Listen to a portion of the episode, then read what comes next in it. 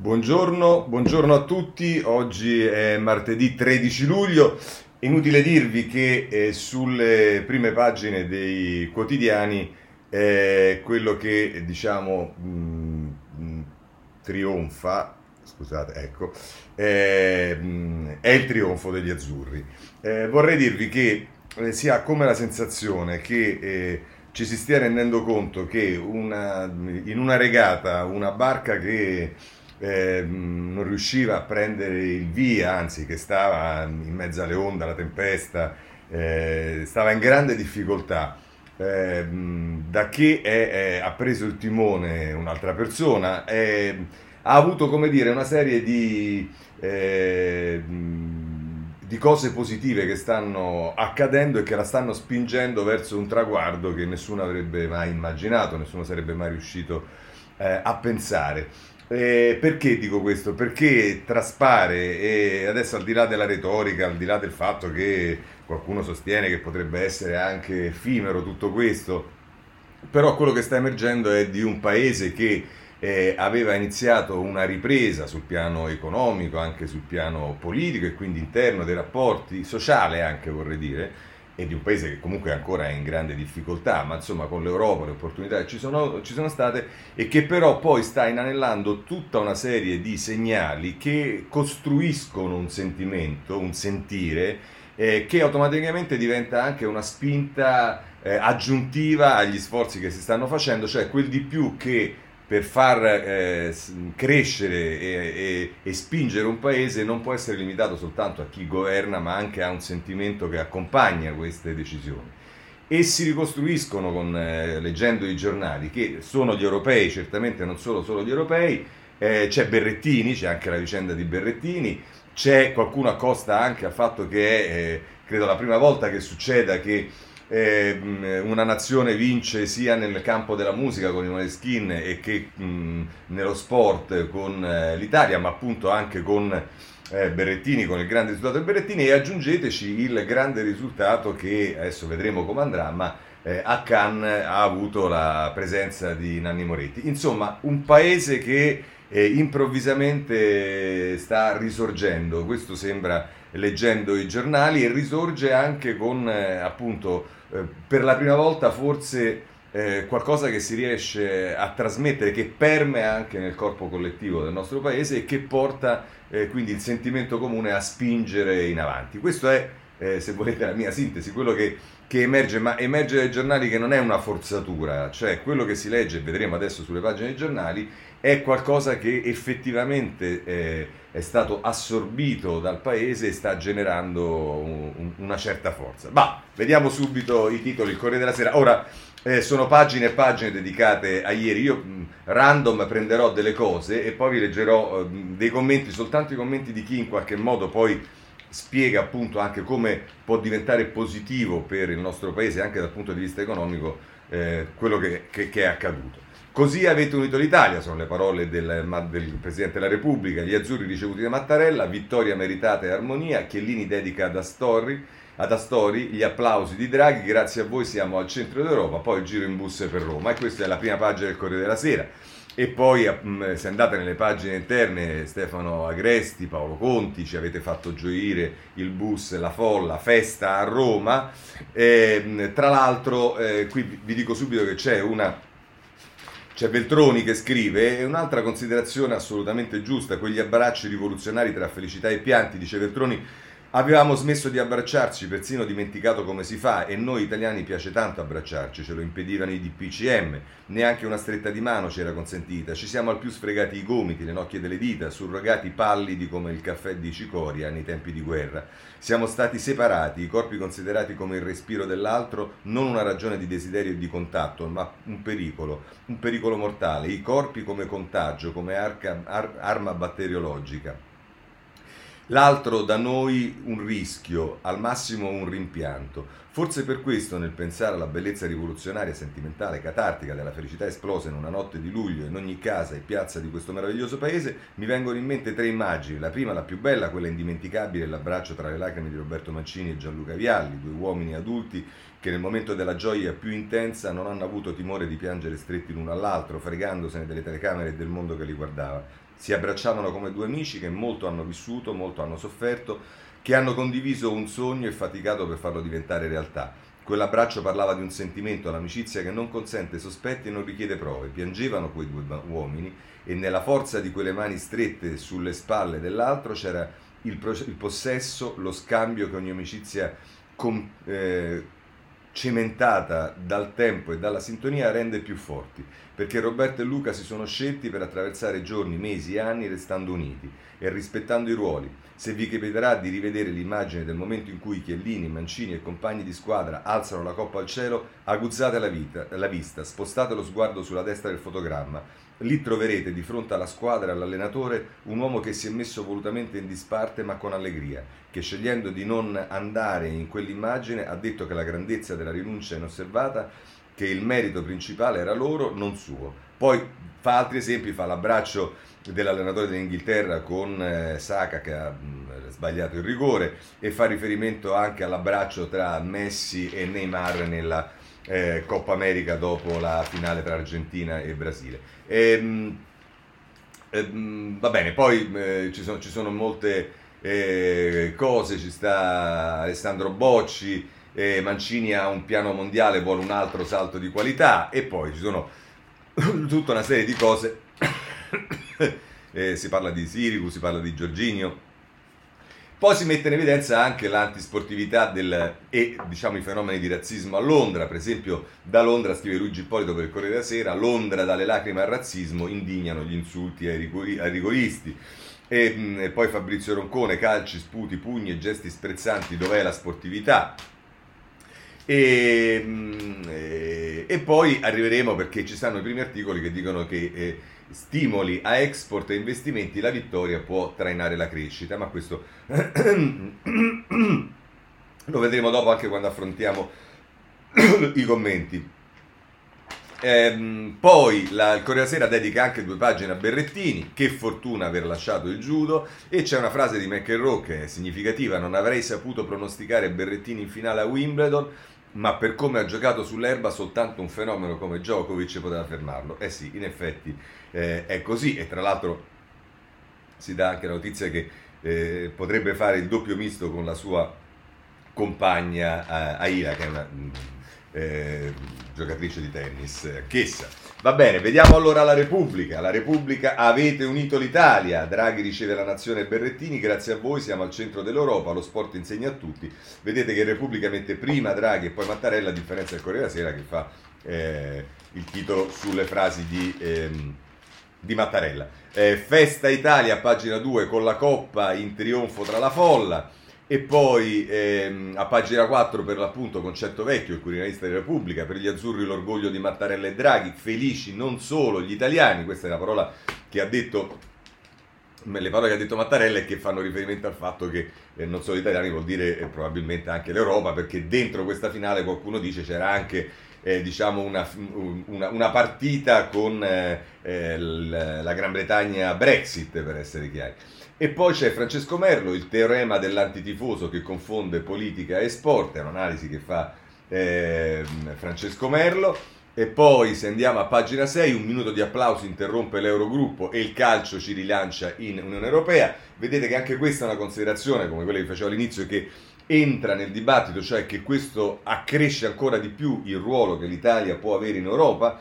Eh, dopo l'avvento di Draghi, dopo eh, la sua presenza e dopo il fatto che la Merkel sta per uscire di scena e che Macron dovrà vedersela ehm, con eh, le elezioni, è l'unico elemento di stabilità reale dentro l'Unione Europea, in questo momento sembrerebbe eh, l'Italia con alla guida Mario Draghi.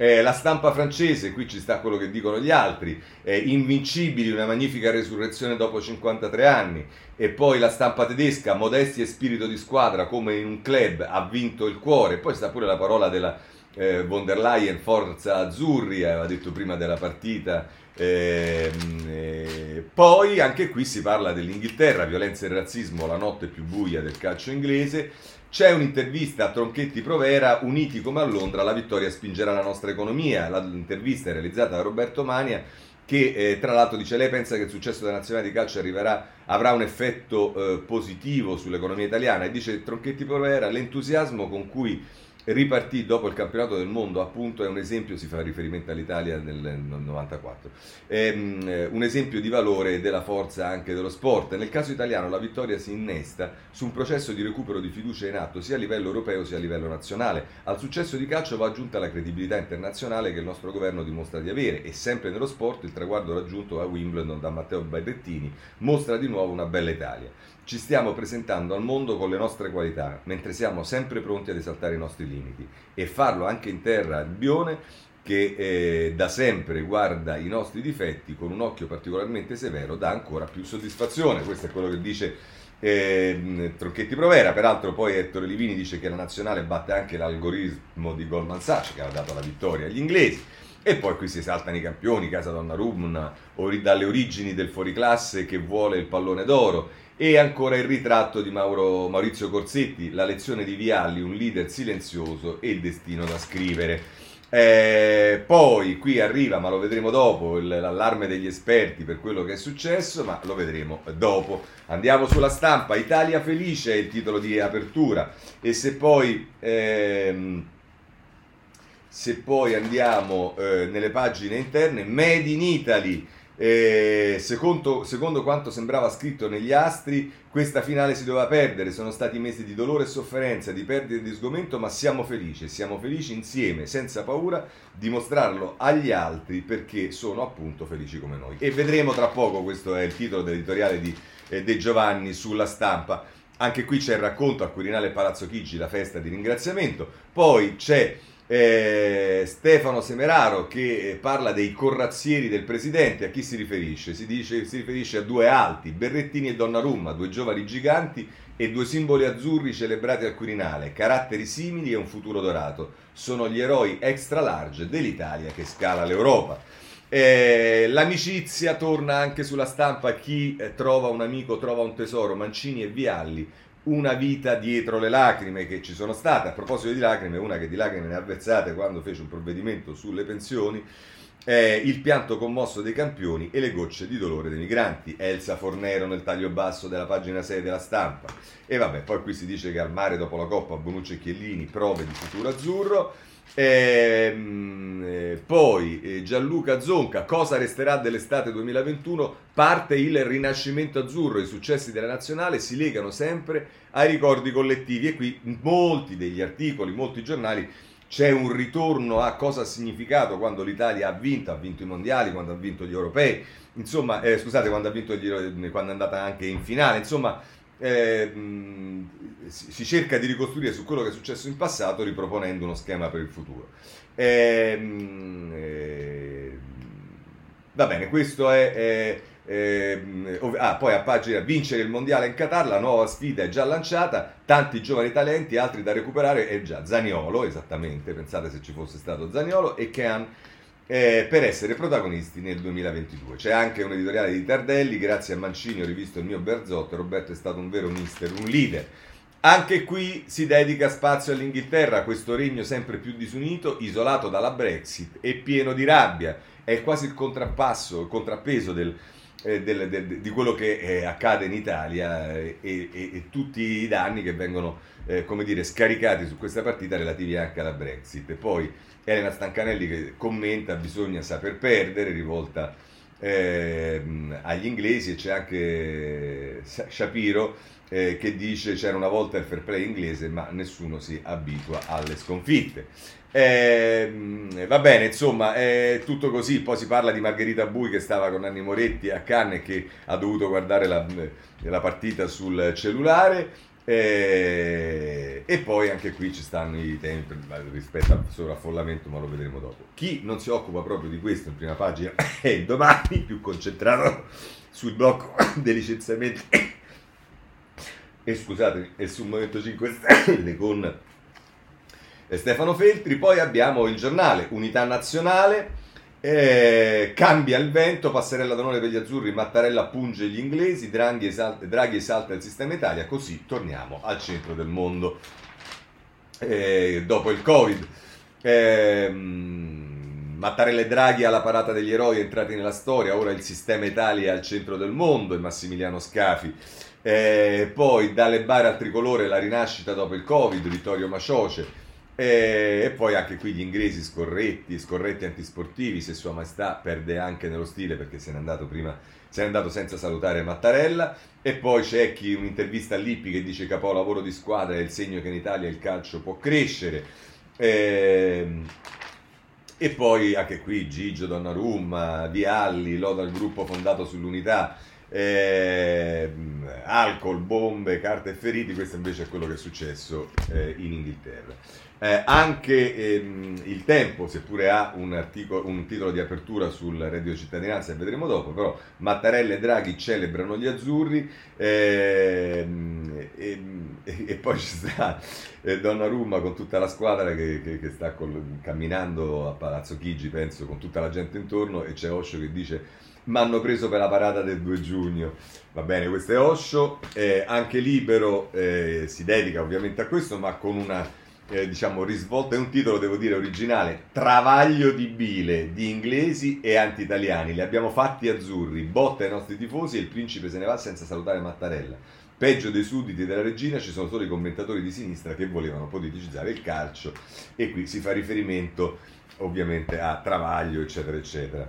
Eh, sì, anche ehm, il dubbio. Ah sì, da oggi volevo dirvi che avendo cambiato eh, giornalaio perché quello dove andavo ha chiuso, eh, quello dove sono andato c'è anche il dubbio e quindi prendiamo anche il dubbio da oggi. E il dubbio dice inglesi antisportivi e il calcio bellezza, questo mette in evidenza il dubbio. Ehm, eh, sul riformista si parla di altro e andiamo a vedere gli ultimi giornali che sono Il Messaggero, e vabbè, I Fratelli d'Italia, questo è un titolo eh, giusto del, del, messaggero, Mattarella e Draghi impresa meritata, poi il bagno di folla, è quello che racconta nella giornata, a pagina 2, il messaggero. Ehm, co, poi ci sta l'Europa ci celebra tutti i pazzi per l'Italia, è Maurizio Ventura che eh, scrive questo, che è il nostro orgoglio, no? Poi la squadra, la lezione dei ventenni che non aspettano e giocano in attacco, in questo caso è Alessandro Catapano che scrive a pagina 4 del Messaggero e a pagina 5 ci si riferisce agli inglesi, quegli sguardi annichiliti dopo una, vali- una vigilia spavalda e poi qui si dà, e lo vedremo dopo, eh, anche nei commenti, ma insomma che c'è un effetto Euro 2020 sul PIL, vale 12 miliardi per export e turismo. E poi c'è l'intervista a Romano Prodi, che eh, diciamo non si sa bene che ci azzecchi, ma insomma vincere dà fiducia ai giovani e loro sono la molla del paese, il trionfo. Ah, ecco perché, perché era lui il presidente del Consiglio quando vincemmo nel 2006, il trionfo del 2006 vissuto da Premier, la mia battuta profetica con la Merkel, così il messaggero. Beh, insomma, direi che praticamente possiamo concludere per quanto riguarda i titoli dei giornali, vediamo ora i commenti. Comincerei dal Corriere della Sera con Francesco Verderami, perché? Perché a pagina 10 eh, parla del, di che cosa questo può significare per, eh, per l'Italia e per l'Europa la Coppa rafforza anche Draghi in Europa. E scrive mh, mh, Verderani: Il calcio è un fenomeno, ovviamente devo saltare perché sono tutti articoli molto lunghi, potrò leggere solo dei brani. Eh. Il calcio è un fenomeno da stadio capace di impattare sul PIL e sulle urne, se è vero che nell'82 persino Spadolini arrivò ad affacciarsi da un balcone di Palazzo Chigi per inneggiare i ragazzi di Berzot. L'attuale Premier invece non ha motivi di preoccupazione nella gestione del governo e ha un forte rapporto con il paese che da tempo gli accredita stabilmente il 60% di gradimento. Ma la partita di Wembley ha un valore politico più importante che Draghi ha voluto sottolineare incontrando la squadra di Mancini. Virgolette ci avete messo al centro d'Europa, virgolette. È soprattutto oltre confine che può essere sfruttata questa vittoria. Nella sfida agli inglesi, infatti, gli azzurri rappresentavano l'intera Unione, Così era stata presentata mediaticamente dai vertici dell'Unione Europea. E allora non è un caso se Mattarella, ricevendo la nazionale al Quirinale, ha detto alla squadra che, virgolette, avete fatto felici milioni di persone e non solo in Italia, chiuse virgolette. Lo sport è un vettore formidabile per l'immagine di un paese. Ecco perché, oltre a festeggiare i calciatori, il Presidente della Repubblica e il Presidente del Consiglio hanno voluto valorizzare anche il primo posto nel medagliere degli azzurri under 23 degli europei di atletica, la finale di Wimbledon di Berrettini punta di lancia di un movimento che vanta 10 tennisti nei primi 100 posti del ranking mondiale. Ecco perché Scrive ancora Verderami, nei giorni scorsi in un colloquio riservato il Presidente del Consiglio Malagò aveva ribadito al Premier quanto fosse preziosa e da salvaguardare l'autonomia del Comitato Olimpico. Ed ecco perché Draghi ieri ha tenuto a ricordare come il governo stia investendo molte risorse sullo sport, che è un grande ascensore sociale, un argine al razzismo e uno strumento di coesione. Chiude così Verderami. Insomma, la battaglia di Wembley eh, porta eh, dividendi a Palazzo Chigi ed è chiaro perché Renzi abbia attaccato quanti meschinamente, virgolette, eh, meschinamente avevano tifato contro la nazionale perché altrimenti avrebbe vinto l'Italia di, Gra- di Draghi, chiuse le virgolette. Ma tutte queste considerazioni non erano le priorità del Premier a poche ore dall'inizio della partita. Lui che avrebbe voluto andare a Wembley ricevendo la telefonata di Salvini ha esordito se mi avesse chiamato più tardi non le avrei risposto. È grande Draghi come eh, milioni di italiani stava per entrare in trance agonistica, la stessa che si è colta negli occhi di Mattarella quando Bonucci ha segnato. Quel lampo nello sguardo del capo dello Stato vale un tratto di psicologia che fa giustizia del, poli, del po, politically correct, eh, è sentimento tribale, è tifo ed è da tifoso che Draghi si è interrotto mentre leggeva il suo discorso sulle gesta degli azzurri. I vostri scatti, i vostri gol, le vostre parate una pausa, lo sguardo a cercare Donnarumma, un'espressione romanesca. Ndo stai? E che parate! È vero, è grande, dai, anche questo. Vabbè. Eh, a proposito degli stimoli, e qui poi c'è invece eh, Marco Sabella che parla di quello che vi dicevamo. Gli economisti concordano, è difficile quantificare gli effetti sul PIL della vittoria dell'Italia nell'Euro 2020, ma questo impatto c'è e sarà forte. Alcuni studi hanno ipotizzato che una vittoria mondiale possa provocare uno stimolo alla crescita del PIL del paese vincitore nell'ordine di un aumento dell'1-2% della ricchezza nazionale. È ragionevole immaginare che vincere una competizione europea possa provocare una crescita compresa tra lo 0,6 e lo 0,7, spiega Michele Costabile, docente di, market, di marketing e performance metrics alla LUIS di Roma. Secondo un'analisi di Coldiretti, il trionfo ai mondiali del 2006 diede un contributo di alcuni punti percentuali alla crescita del PIL italiano di quell'anno e anche in occasione della vittoria di Wembley di domenica la spinta alla crescita potrebbe valere uno 0,7 aggiuntivo del PIL. Questo è quello che ci dice il Corriere della Sera. Ma andiamo su Repubblica. Su Repubblica è Manconi che eh, ovviamente ci sono molti commenti, io ho scelto quelli un po' più politici, il rito di crescita tricolore e tra l'altro scrive Manconi, cosa ci dice la presenza così estesa e rumorosa, così scandalosa e sfrontata di quei giovanissimi nella notte dell'Italia campione d'Europa? Intanto non esageriamo, l'esplosione della felicità agonistica è fenomeno analizzato ormai da quasi un secolo eh, e in molti paesi il calcio è notoriamente un linguaggio di massa capace di comunicare meglio di tanti altri media i sentimenti collettivi, le angosce sociali, così come le pulsioni di rivalsa e di riscatto. In questa circostanza quel linguaggio ha funzionato come una sorta di canale via via ostruito dai detriti e dei residui, delle tossine e dagli inquinanti rilasciati da questo lungo tempo di claustrofobia e di promiscuità coatta, di detenzione domestica e di intimità obbligata. E così l'esplosione, quando il tappo infine è saltato, è apparsa dirompente. Le camerette dei ragazzi, unico rifugio in un mondo senza cuore, per parafrasare Christopher Lash, sono diventate da covi dove vivere la propria clandestinità familiare, presidi di, abban- di abbandonica resi- eh, resistenza. Ciò ha prodotto qualcosa di simile a un rattrappirsi emotivo e un anchilosarsi del tono dell'umore che ha fatto corrispondere alla, sedent- alla vita sedentaria un'inevitabile neghittosità e una suadente pigrizia. Il fuoco non poteva non covare sotto la cenere, considerato che quella è la stagione delle ascensioni rapide, degli incendi subitanei, delle ustioni leggere e delle scottature che segnano appena la pelle, e anche dei fuochi fatui. Dunque, esiterei a dire che i botti dell'altra notte abbiano rappresentato addirittura un rito di passaggio, categoria che, nel suo significato essenziale, indica le cerimonie destinate a scandire la discontinuità fondamentali nell'esistenza degli individui e dei gruppi. Quindi asteniamoci dal dipingere per l'ennesima volta affreschi e scenari che annunciano trasformazioni epocali. Potremmo evitare in tal modo di doverci ricredere a distanza di 24 ore e indignarci perché quegli stessi ragazzi, dopo aver goduto di una notte di festa, comincino a pensare che forse se ne meritano molte altre e senza mascherina. Così eh, Manconi sul, eh, sulla Repubblica. Eh, sulla stampa vi dicevo ehm, a pagina 3 eh, eh, anzi a pagina 2 e 3, Maurizio De Giovanni che scrive Made in Italy e tra l'altro conclude così il suo articolo De Giovanni, siamo felici e siamo felici insieme, senza paura di mostrarlo agli altri perché sono appunto felici come noi, anche senza fare tornei imbandierati attorno alla eh, Fontana, anche senza strombazzare ad aria compressa o a, spa- o a sparare fuochi d'artificio, siamo felici. E lo mostriamo e vediamo e rivediamo rigori segnati e rigori sbagliati, lo splendido gigantesco abbraccio pieno di lacrime di due vecchi ragazzi che altre lacrime avevano pianto in questo stesso stadio in un maggio di 30 anni fa, spigolose facce da terzino che diventano quasi dolci nell'alzare una coppa, un enorme ragazzo stabiese che non sa che cosa dire perché gli hanno già parlato le manone guantate e va bene così.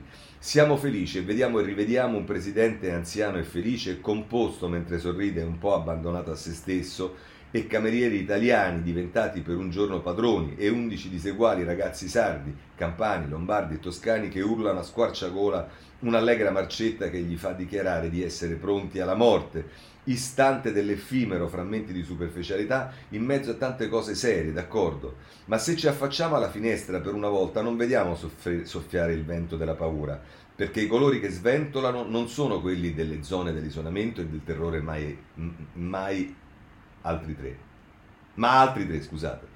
Ecco perché questi sono i giorni della gioia istroflessa e non c'è niente di effimero in questo. Sono i giorni in cui è lecito urlare e ridere e rotolarsi abbracciati sul divano.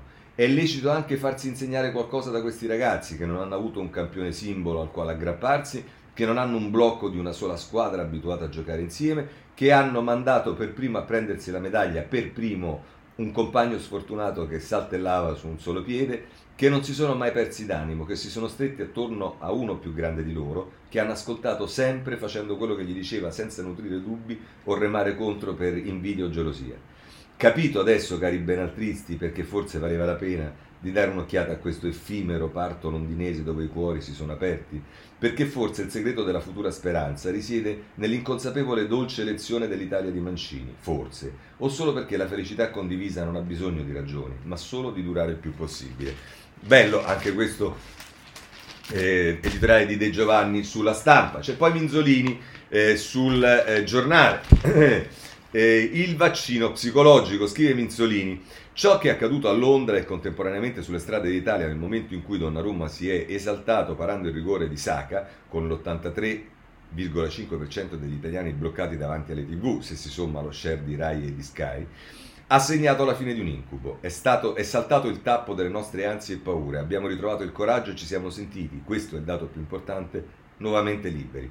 Liberi di festeggiare, di sognare, di rischiare, di scommettere sul futuro e su di noi, perché la nazionale di calcio ha dimostrato, è stato il sentiment di quel momento, che nulla è impossibile, nessun traguardo è irraggiungibile. Era la medicina, o meglio il vaccino psicologico che ci voleva per scacciare via quella sensazione di impotenza che ci ha lasciato addosso il virus. Tant'è che al netto degli episodi di violenza che hanno caratterizzato i festeggiamenti, da condannare senza attenuanti, delle ripercussioni che avremo nell'indice di contagio per l'incoscienza di molti, troppi, che hanno già risposto, riposto nel cassetto la mascherina anche nelle occasioni particolari, c'è stato un impulso molto collettivo che ha spinto centinaia di migliaia di persone a scendere per strada un moto appunto di liberazione, come dopo una guerra o un'emergenza che ha cambiato le vite di una comunità. Un moto che ha coinvolto non solo noi italiani, ma complice la Brexit e l'intera Europa. E il paradosso è che tra Mario Draghi, che sembra aver preso il posto di Angela Merkel come riferimento degli altri paesi europei, e il trionfo degli azzurri nella competizione che mette a confronto tutti i team nazionali delle sponde portoghese dell'Atlantico, fino agli Urali della Highland scozzese fino al Bosforo, la maltrattata Italia, la cosiddetta Italietta, è salita sul podio più alto del continente. È diventata insomma il simbolo della rinascita, non solo nazionale ma europea, dopo la tragedia del Covid.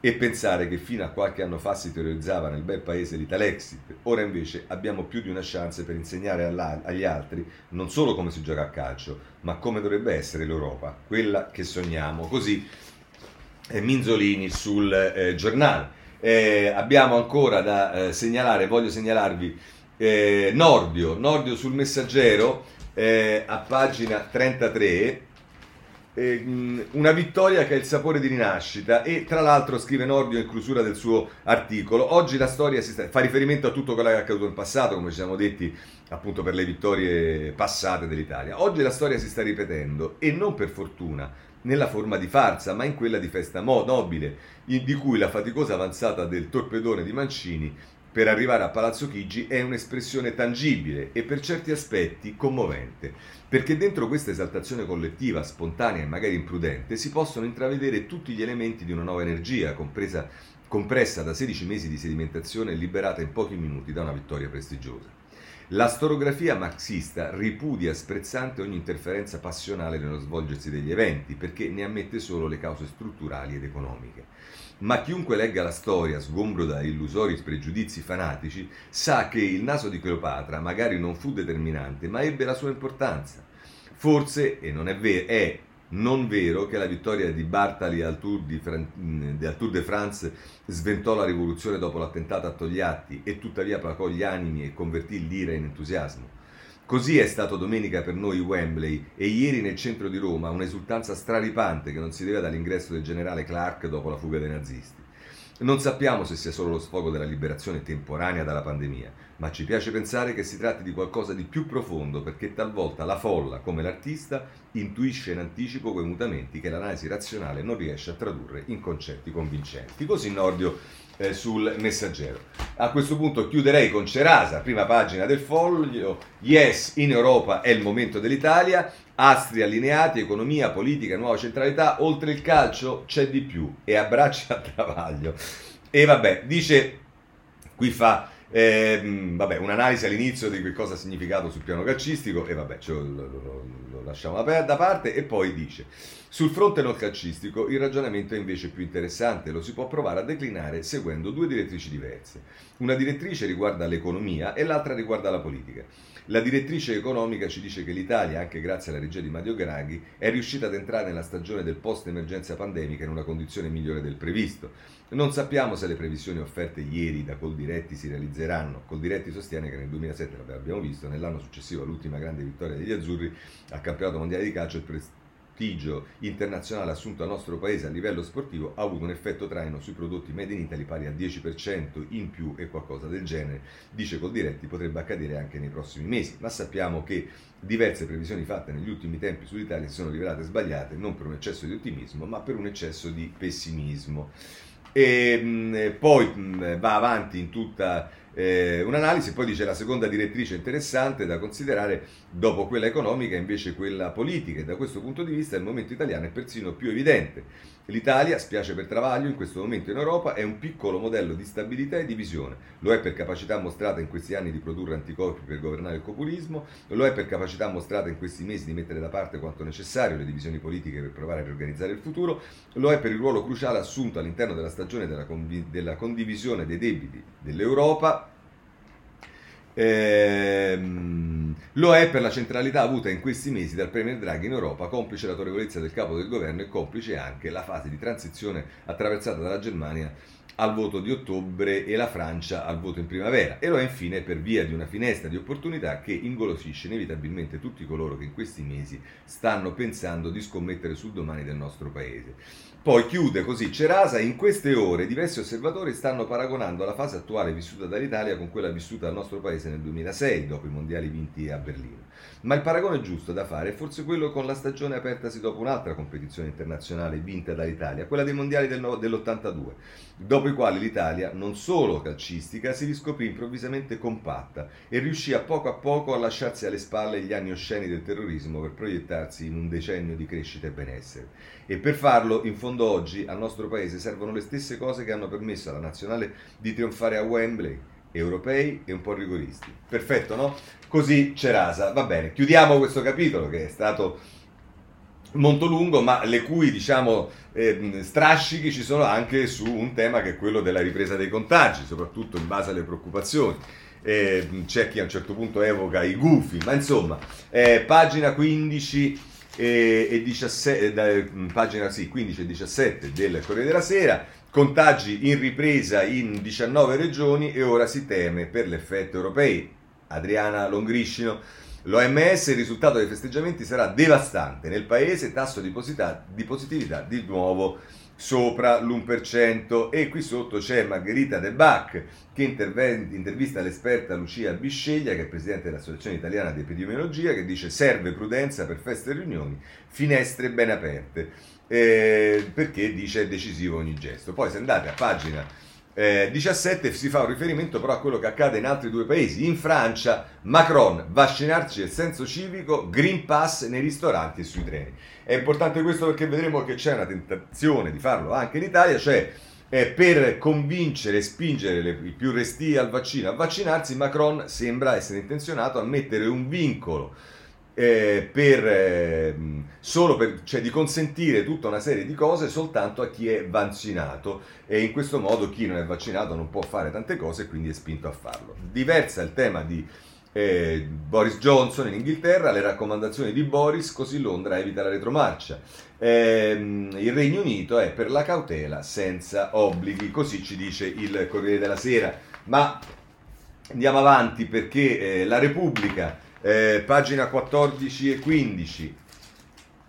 Ehm, all'allarme degli esperti, dopo la sbornia da trionfo, il virus ce la farà pagare. Qui pure si riporta quello che ha detto eh, quello dell'OMS.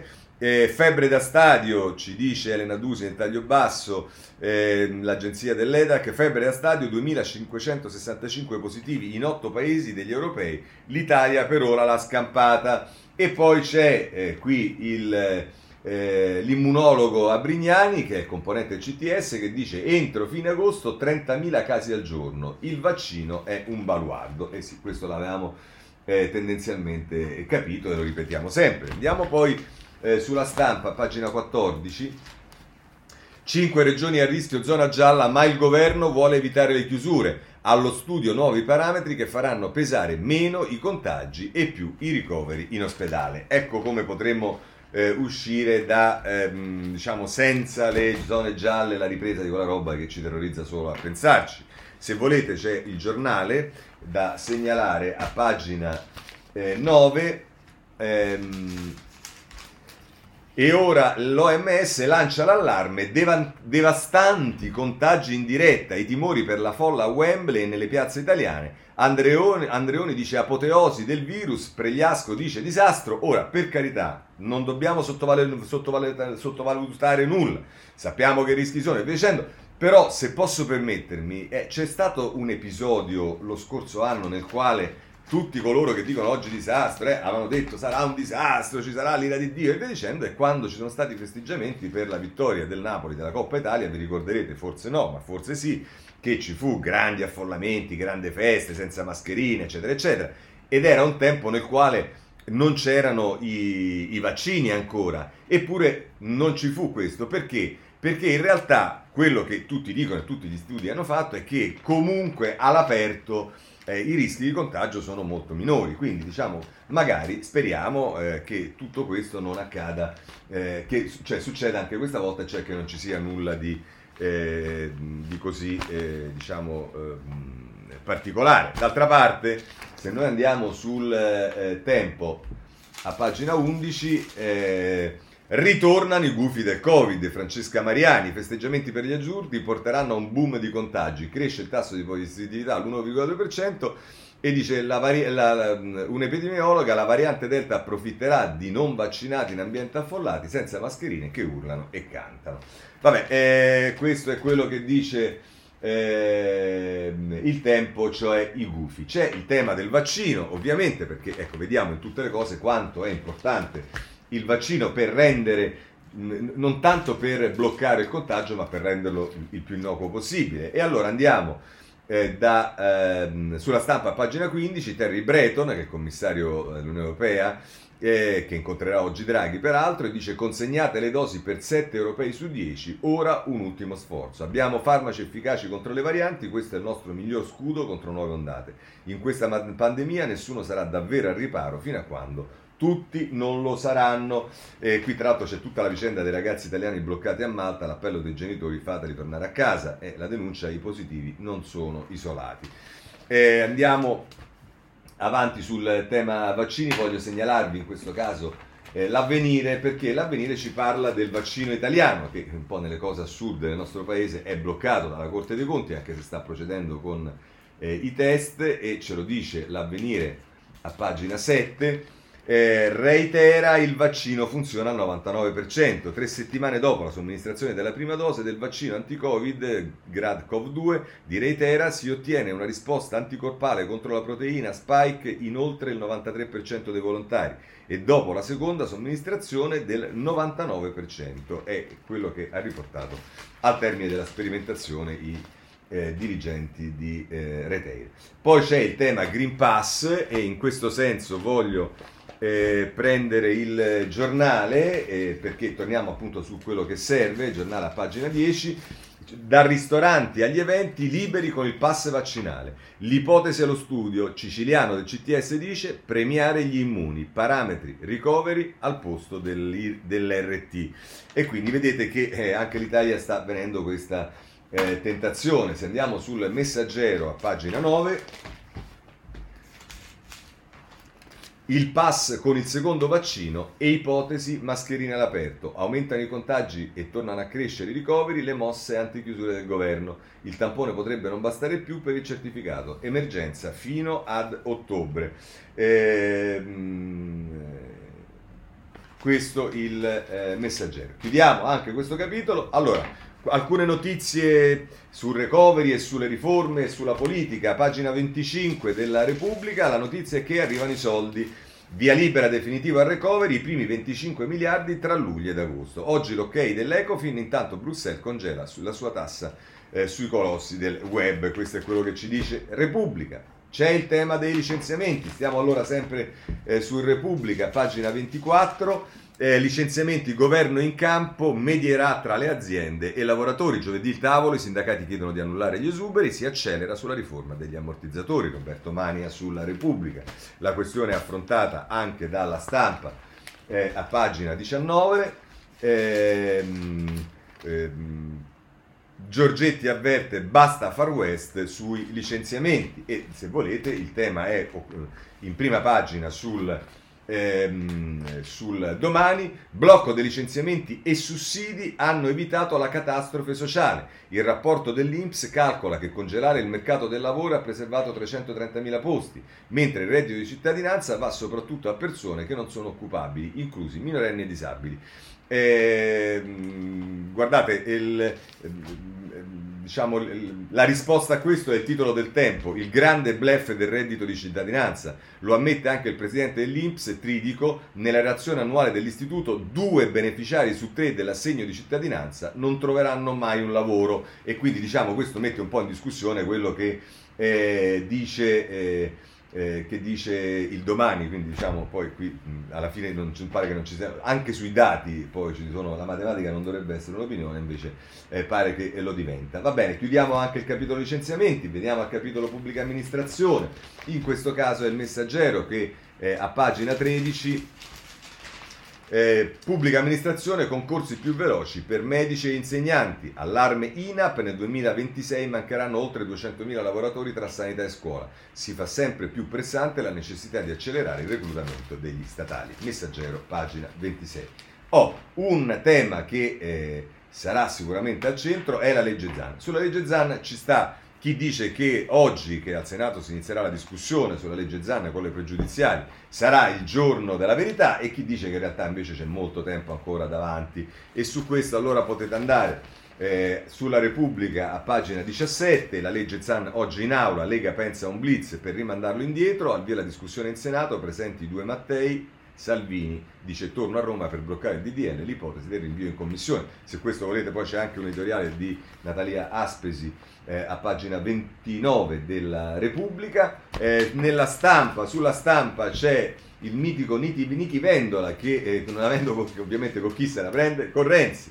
E che cosa dice a pagina eh, 17, eh, il, il, titolo è Disegno di legge Zan, questo è a metà mattina, l'ora della verità in Senato, la Lega al primo voto Letta capirà, Calderoli sgonfierà il petto, non ha i numeri, da noi solo qualche centinaio di emendamenti, questo è quello che dice Calderoli. Ma poi c'è un'intervista a Vendola che dice Renzi balla coi lupi per affossare i diritti, Draghi non pervenuto, l'Italia ha un'opportunità di congedarsi dal Medioevo. Io penso che Vendola, quando parla di Renzi, dovrebbe pulirsi la bocca per la semplice ragione che Vendola è stato al governo eh, in maggioranza per tanti anni nei governi Prodi, Ulivo, Unione e via dicendo e diciamo quel, il suo non ballare con i lupi ha portato che la legge sulle unioni civili ne abbiamo parlato tanto e non si è mai vista. Ecco, probabilmente dovrebbe imparare qualcosa su come si ottengono i diritti in questo paese, magari con il compromesso e la mediazione e non eh, con eh, interviste di questo tipo o arroccamenti di quel tipo. Ma insomma,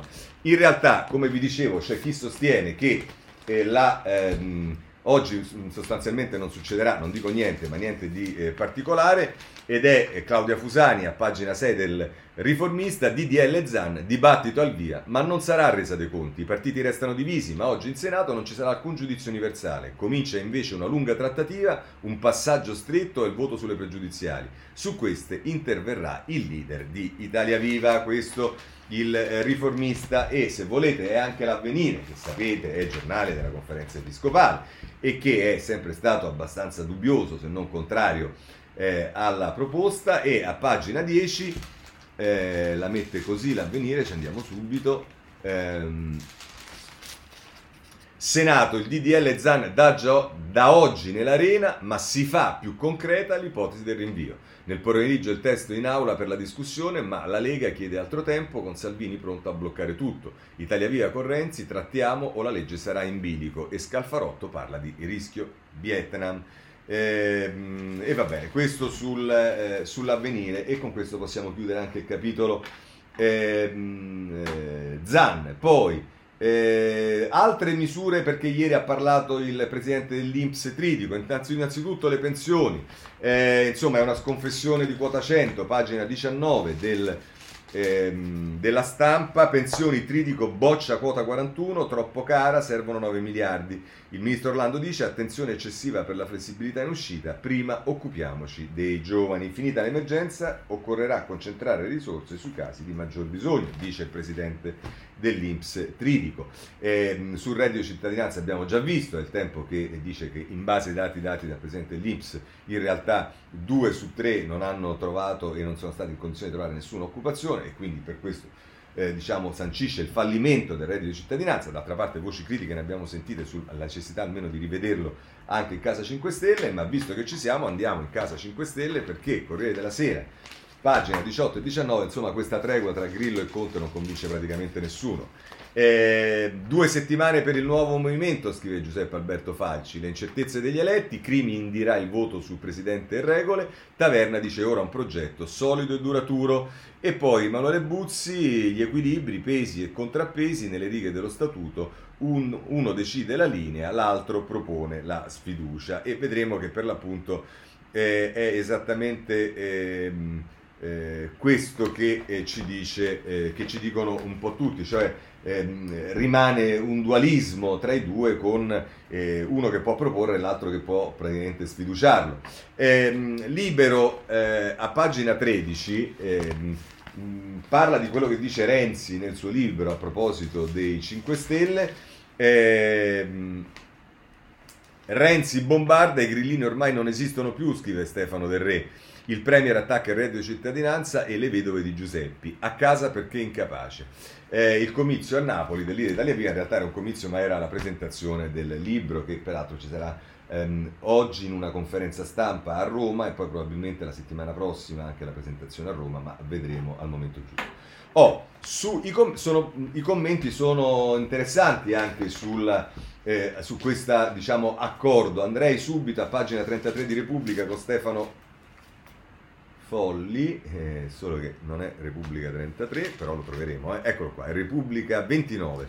Eh, il nodo giustizia tra Conte e Letta. E tra l'altro, dice Folli, è più interessante capire come si svilupperanno d'ora in poi i rapporti tra 5 Stelle e PD, i due alleati, e la questione chiave, è la questione chiave dei prossimi mesi. Sul foglio, Goffredo Bettini, l'ispiratore della linea passata in parte anche presente del PD, è tornato ad affrontare il problema definendo Conte come interlocutore indispensabile perché indebolito, benché indebolito. Bettini mette in chiaro che Draghi va sostenuto senza mezze misure, in quanto, virgolette, garante della Repubblica, apre parentesi e chiosa folli, un po' come dire che si commetterebbe un errore fatale a lasciare che la destra se ne appropri.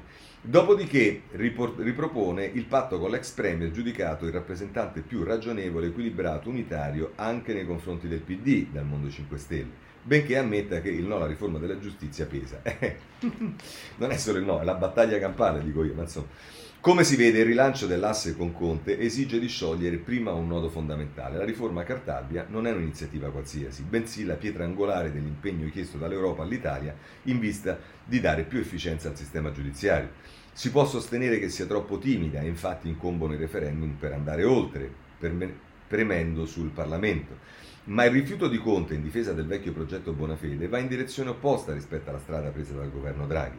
Non a caso il giornale del contismo, che sarebbe eh, il fatto quotidiano, ha insultato per giorni il Presidente del Consiglio accusandolo di voler salvare i ladri e di pretendere l'annientamento della magistratura.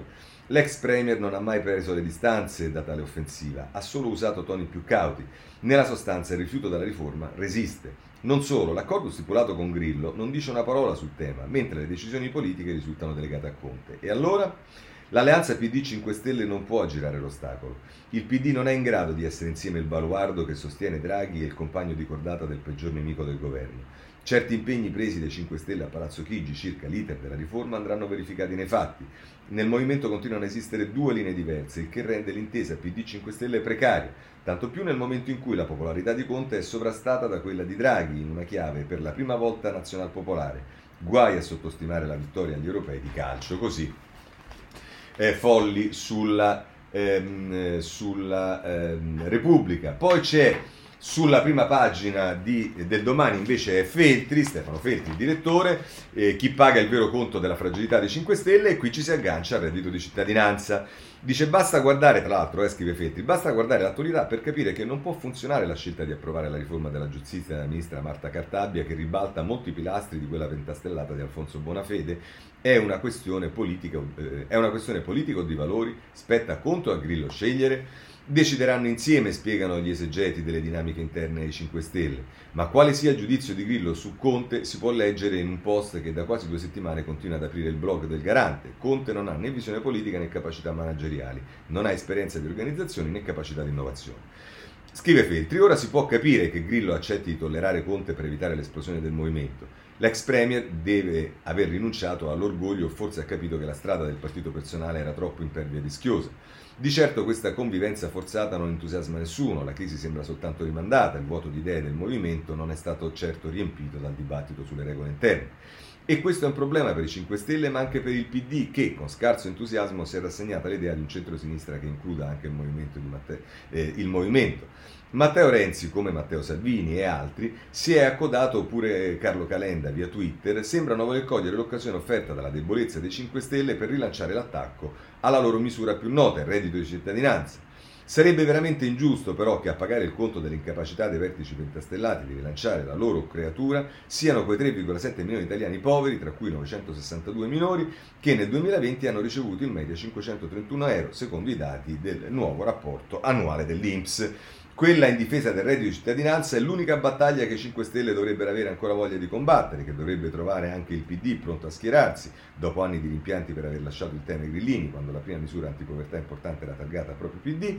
Se i 5 Stelle cederanno anche sul reddito, il loro declino non sarà soltanto una tragica commedia, ma un problema concreto per milioni di italiani in condizioni di fragilità. Mi, metto, mi permetto solo di segnalare che il reddito di inclusione che aveva portato, come ricorda Renzi, Palazzo Chigi a mettere da 20 milioni che c'erano 20 miliardi sulla povertà eh, non c'entra nulla se non essere una misura contro la povertà, ma non c'entra nulla eh, con il reddito di cittadinanza. Quindi il PD di allora aveva fatto una norma ben diversa dal reddito di cittadinanza. Bene, chiudiamo con Feltri e andiamo con Sansonetti sul riformista.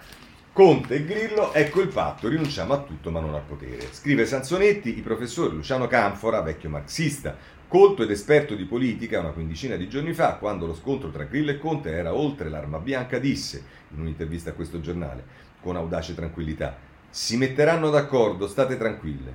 I 5 Stelle sono guappi di cartone ma non sono scemi. spiegò Canfora che una scissione avrebbe comportato una incredibile perdita di forza e di potere e che questo i 5 Stelle non l'avrebbero mai accettato. A noi comuni normali sembrò la provocazione di un intellettuale sempre anticonformista, da circa mezzo secolo, forse un po' di più, invece era la lucida analisi di un dottore della politica. Ragionava Canfora, se A più B fa sempre C, farà C anche questa volta, C come compromesso. E sebbene tutto facesse pensare a uno scontro non più conciliabile, specie dopo gli insulti sanguinosi scambiati tra Grillo e Conte, anche tra Conte, Via Travaglio e Grillo, Canfora con scientifica certezza annunciava quello che da ieri l'insospettata è l'insospettata realtà, Conte e Grillo sono la stessa cosa, la pace è fatta. È stupefacente leggere i comunicati ufficiali e anche gli articoli del Fatto Quotidiano, che in questi giorni ha assunto il compito di organo ufficiale del contismo, perché annunciano con gioia la pace e non sono assolutamente in grado di spiegare né su cosa fosse lo scontro né su cosa è stata la pace, né cosa si intenda per nuovo corso 5 Stellino, né quali siano i famosi valori da difendere, né chi sia chiamato a difenderli, né come debba poi funzionare questo partito del quale Conte sarà presidente e Grillo garante. In politica è una novità assoluta, si fa un accordo politico senza nessun contenuto politico e addirittura senza neppure tentare di usare un po' di retorica spicciola per fingere un programma politico. Vedete quanto aveva ragione Canfora, l'accordo è su un tema semplicissimo, la, la necessità di non compiere passi che possano in qualche modo pregiudicare il peso dei 5 Stelle nella divisione del potere politico. Così, eh, Sansonetti, chiudiamo anche questo capitolo, c'è eh, il Partito Democratico, beh, c'è da segnalare che pare che sia arrivati, chissà se durerà, a individuare un candidato per le amministrative in Calabria. La mossa di PD e 5 Stelle ora si punta su una scienziata, ma la neurologa ha chiesto una coalizione ampia e coesa che pare non ancora raggiunta. Le regionali potrebbe candidarsi Amalia Bruni, così ci dice Repubblica. Per quanto riguarda il PD, voglio segnalarvi eh, il giornale a pagina 12 Ehm, DDL Zanni, Big in campo, Malletta non si ferma, meglio il voto subito. Ah no, scusatemi, ho sbagliato oggi. Eh, Paolo Bracalini, il segretario accetta il seggio a Siena, perché eh, pare che oggi sarà la decisione con eh, i vertici locali, la sua rete di affari da superconsulente. E qui si riprende la cosa che ha scritto ieri ehm, il domani, che, sulla quale vi ho detto francamente per me prescinde da chi eh, la... Ehm, da chi, la, da chi riguardi eh, si, si, vogliono gettare delle ombre eh, su cose che sono del tutto lecite e quindi eh, francamente non, non, non, mi interessa. E figuriamoci se Libero non ci inzuppava il biscotto il lobbista Letta fa affari in Cina. Tra le attività iniziate quando era in Francia anche una collaborazione con Toyoi società che aiuta le imprese orientali. E ripeto ha rubato ha, che ha ammazzato qualcuno ha fatto no ha fatto è un lavoro come un altro, non si capisce bene quale sia il problema. Vabbè, ma comunque. Ehm, per quanto riguarda la Lega, eh, c'è sempre il domani che non perde l'occasione e noi non possiamo perdere l'occasione di darne notizia. Fatture false pagate dalla Lega, nei verbali l'accusa al partito. Il ruolo centrale del tesoriere Centemero, nuovi documenti mettono in crisi la difesa di Salvini, dei due commercialisti condannati in primo grado. I testimoni parlano della struttura opaca del partito sovranista fra versamenti ingiustificati e prestiti sospetti, così ci dice il domani.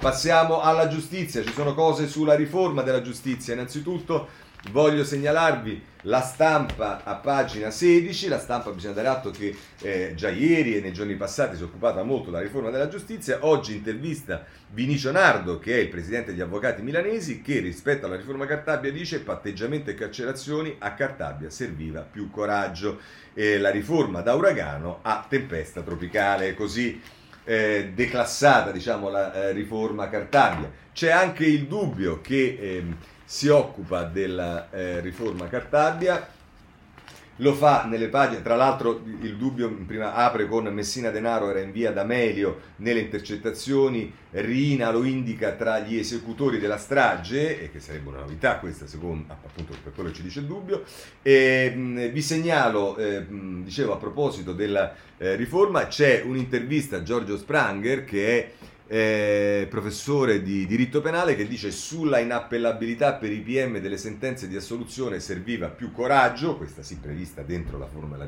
la riforma Cartabia, e poi a pagina 3 eh, si dà notizia di quale sarà il vero Vietnam eh, su questa riforma a proposito di Conte 5 Stelle la pace ritrovata e diciamo quello che Bettini vorrebbe un accordo più stretto con il Movimento 5 Stelle che giustamente eh, Folli eh, evoca come possibile esplosione di entrambi, la strada obbligata di Conte ora barricate sulla prescrizione. Per l'avvocato non ci sono alternative, il Movimento 5 Stelle darà battaglia in Parlamento per cambiare la legge, correndo il rischio di accendere da subito la tensione su eh, Draghi.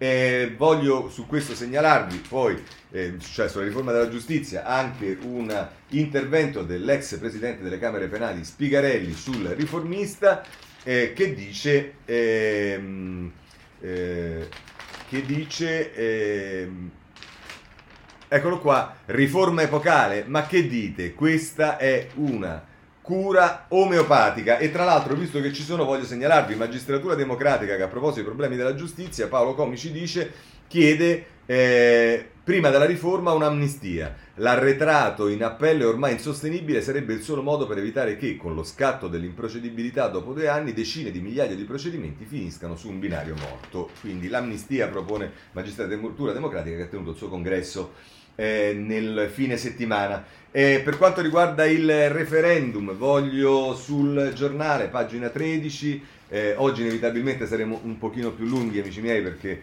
Patto dei due Matteo in vista sui referendum, fisco ed etica. Salvini e Renzi meditano l'appoggio reciproco sul reddito e riforma del CSM, sul reddito di cittadinanza che, come sapete, ha proposto Renzi nei giorni scorsi. Eh, per quanto riguarda il processo penale c'è il titolo di apertura del Sole 24 ore che ci dice qual è la situazione, direi drammatica. Processi penali, la classifica dei ritardi in 10 distretti di corte d'appello su 29 migliaia di eh, procedimenti a rischio, eh, eh, dice sono 10 su 29 distretti di corte d'appello in cui la durata dei procedimenti penali supera i due anni di tempo che la riforma della giustizia penale assegna come limite tollerato per la definizione pena l'improcedibilità. Ecco, questa è la situazione nella quale ci troviamo. Eh, a proposito ancora di giustizia, sul foglio in prima pagina Capone eh, ci parla del, lo ricordate il, pre, il, il processo Consi, con, eh, CPL Concordia? E era il pubblico ministero Maresca, la politica si buttò a capofitto su un'inchiesta molto simile al caso Ugetti, ora le udienze d'appello. Tutte le follie della giustizia spiegate con il caso CPL Concordia. Poi ancora voglio eh, segnalarvi eh, una sentenza che riguarda la, gli eredi di Craxi, anche questa sembra una cosa per, mm, incredibile, eh, pagina 27, ehm, tasse sul conto di Craxi le pagheranno gli eredi, la Cassazione respinge il ricorso, sanzioni per 10 miliardi di lire. E Bobo dice soldi non dovuti ed è anche tutto prescritto. Dice Bobo Craxi domanda nell'intervista che gli fa Valeria Piccolillo la Cassazione ha condannato lei, la sua sorella Stefania e sua madre a pagare per le tasse evase sul conto internazionale Gold Coast riconducibile a suo padre Bettino più le spese legali. Che farete? E risponde Craxi, bello vero? Il passato che non passa, il ricorso l'ha fatto mia sorella, io non ero d'accordo. Comunque per me quelle sono tasse processuali, non dovute. Ecco quello che dice eh, Craxi, quindi manifestando anche una divisione con eh, la sorella. Eh, per quanto riguarda le carceri, voglio segnarvi, eh, segnalarvi due questioni. Una è sul dubbio, a pagina 7. Ehm, Oltre il 30% dei detenuti in cella per spaccio di droga, i dati emergono dal libro bianco sulle droghe che evidenzia gli effetti devastanti per il sistema giudiziario. Sono 235.174 le persone coinvolte in procedimenti penali pendenti, il dato più alto da 15 anni a questa parte. E questa è una risposta che bisognerebbe dare a chi dice che è contrario alla legalizzazione delle droghe del genere. Pensate, un terzo dei detenuti sta in galera comunque per eh, reati connessi alla droga. Ma ieri c'è stato, ve ne ho parlato, del eh, data room di Gabbanelli che mi sembrava sconcertante per certe cose. Poi ieri quando ho sentito la sua intervista, insomma il suo pezzo da Mentana, ha articolato un po' di più, ma resta il fatto che quello che dice eh, Tiziana Maiolo sul riformista eh, a pagina 3 diciamo, non può non essere condivisibile. Eh, la folle tesi di Gabbanelli, detenuti troppo liberi, così aumenta la violenza. La colpa sarebbe delle celle aperte, sostiene la giornalista, snocciolando dati senza fonte, e quindi della legge Gozzini, della CEDU, dei riformatori come Alessandro Margara e Santiconsolo fino ai magistrati di sorveglianza. Brutta cosa occuparsi delle cose che non si sanno. E dice tra l'altro, scrive tra l'altro, eh, Scopini e Secondini, signora Gabbanelli, vada al mercato di Viale Pampiniano a Milano e cerchi la bancarella del signor Cannavò, ex detenuto del 41 bis di opera, che oggi aiuta nel reinserimento i giovani adulti di San Vittore. Si faccia spiegare che il carcere non è il luogo del conflitto tra Scopini e Secondini. Così eh, sul riformista eh, la Gabbanelli. Ultime cose, eh, all'Italia eh, arrivano gli aerei, ci dice il messaggero a pagina 25. Ehm, in, ITA in arrivo i primi aerei, l'operazione finalizzata ad avere la licenza di volo da AZ. Verranno acquistati un Airbus 320F e una 330. Eh, questo è quello che ci dice ehm, all'Italia. Mm, poi ancora ehm, vi segnalo Libero eh, che meritoriamente eh, si occupa di Chico Forti e lo fa annunciando una mobilitazione. Milano si accende per Chico Forti, Regione Lombardia illumina il Pirellone con l'enorme scritta Chico in Italia. Il governatore Fontana confido negli USA. Un'iniziativa fortemente voluta da Libero. Eh, chiudo, chiudo su queste cose. No, vi segnalo ancora che sono state sospese le ricerche di Saman ehm, eh, la ragazza a cui era stato combinato il matrimonio che è scomparsa e presumibilmente è morta. Eh, per quanto riguarda le eh, possibili nomine RAI e TG, comincia adesso il cancan, è il tempo che ci dice a pagina 10 che San Giuliano potrebbe diventare il direttore del TG1. La Lega è più vicina al TG1, Salvini sta lavorando per portare la direzione del telegiornale Gennaro San Giuliano, il tempo, eh, pagina 10.